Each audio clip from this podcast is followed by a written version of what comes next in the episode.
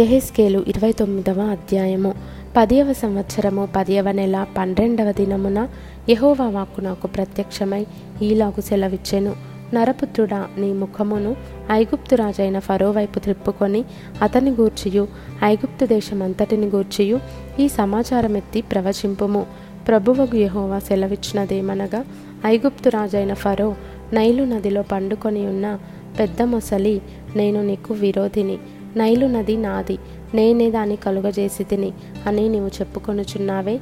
నేను నీ దవుడలకు గాలములు తగిలించి నీ నదులలోనున్న చేపలను నీ పొలుసులకు అంటజేసి నైలులో నుండి నిన్నును నీ పొలుసులకు అంటిన నైలు చేపలన్నిటినీ బయటికి లాగెదను. నిన్నును నైలు నది చేపలన్నిటినీ అరణ్యంలో పారబోసేదను. ఎత్తువాడును కూర్చువాడును లేక నీవు తెరపనేల మీద పడుదువు. అడవి మృగములకును ఆకాశ పక్షులకును ఆహారముగా నిచ్చేదను. అప్పుడు నేను యహోవానయున్నానని ఐగుప్తియులందరూ తెలుసుకొందురు. ఐగుప్తు ఇస్రాయేలీలకు రెల్లు పుల్ల వంటి చేతికర్ర ఆయను. వారు నిన్ను చేత పట్టుకొనినప్పుడు నీవు విరిగిపోయి వారి ప్రక్కలలో గుచ్చుకొంటివి. వారు నీ మీద ఆనుకొనగా నీవు విరిగిపోయి వారి నడుములు విరిగిపోవుటకు కారణమైతివి. కాబట్టి ప్రభువైన యహోవా ఈ మాట సెలవిచ్చుచున్నాడు. నేను నీ మీదికి ఖడ్గము రప్పించి మనుషులను పశువులను నీలో నుండి నిర్మూలము చేసేదను. ఐగుప్తు దేశము నిర్మానుష్యమై పాడుగా ఉండును. అప్పుడు నేను యహోవానై ఉన్నానని వారు తెలుసుకొందరు. నైలు నది నాది. నేనే దాన్ని కలుగజేసి తినని అతడు అనుకొనుచున్నాడు గనుక నేను నీకును నీ నదికి నీ విరోధినైతిని ఐగుప్తు దేశమును మిగ్దోలు మొదలుకొని సెవేనే వరకు కూషు సరిహద్దు వరకు బొత్తిగా పాడు చేసి ఎడారిగా ఉంచేదను. దానిలో మనుషులు సంచరించరు. పశువులు తిరగవు. నలువది సంవత్సరంలో అది నిర్నివాసముగా ఉండును. నిర్మానుష్యముగానున్న దేశముల మధ్యను ఐగుప్తు దేశమును పాడగునట్టుగా చేసేదను. పాడైపోయిన పట్టణముల మధ్యను దాని పట్టణములు నలువది సంవత్సరములు పాడైయుండును. ఐగుప్తీయులను జనములలోనికి చెదరగొట్టుదును. ఆయా దేశములకు వారిని వెళ్ళగొట్టుదును. ప్రభువైన యహోవా ఈ మాట సెలవిచ్చుచున్నాడు. నలువది సంవత్సరంలో జరిగిన తర్వాత ఐగుప్తీయులు చెదరిపోయిన జన్లలో నుండి నేను వారిని సమకూర్చెదను.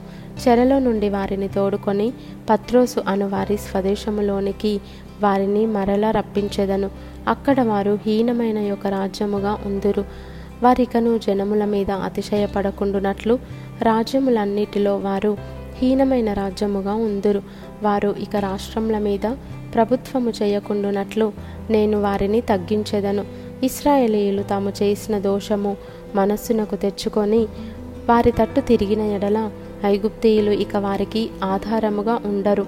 అప్పుడు నేను ప్రభువైన యహోవానయున్నానని వారు తెలుసుకొందురు. ఇరవై ఏడవ సంవత్సరము మొదటి నెల మొదటి దినమున యహోవా వాక్కు నాకు ప్రత్యక్షమై ఈలాగు సెలవిచ్చెను. నరపుత్రుడా తూరు పట్టణము మీద బబులోను రాజైన నెబుకద్రెజరు తన సైన్యము చేత బహు ఆయాసకరమైన పని చేయించెను. వారందరి తలలు బోడివాయెను అందరి భుజములు కొట్టుకొని పోయెను.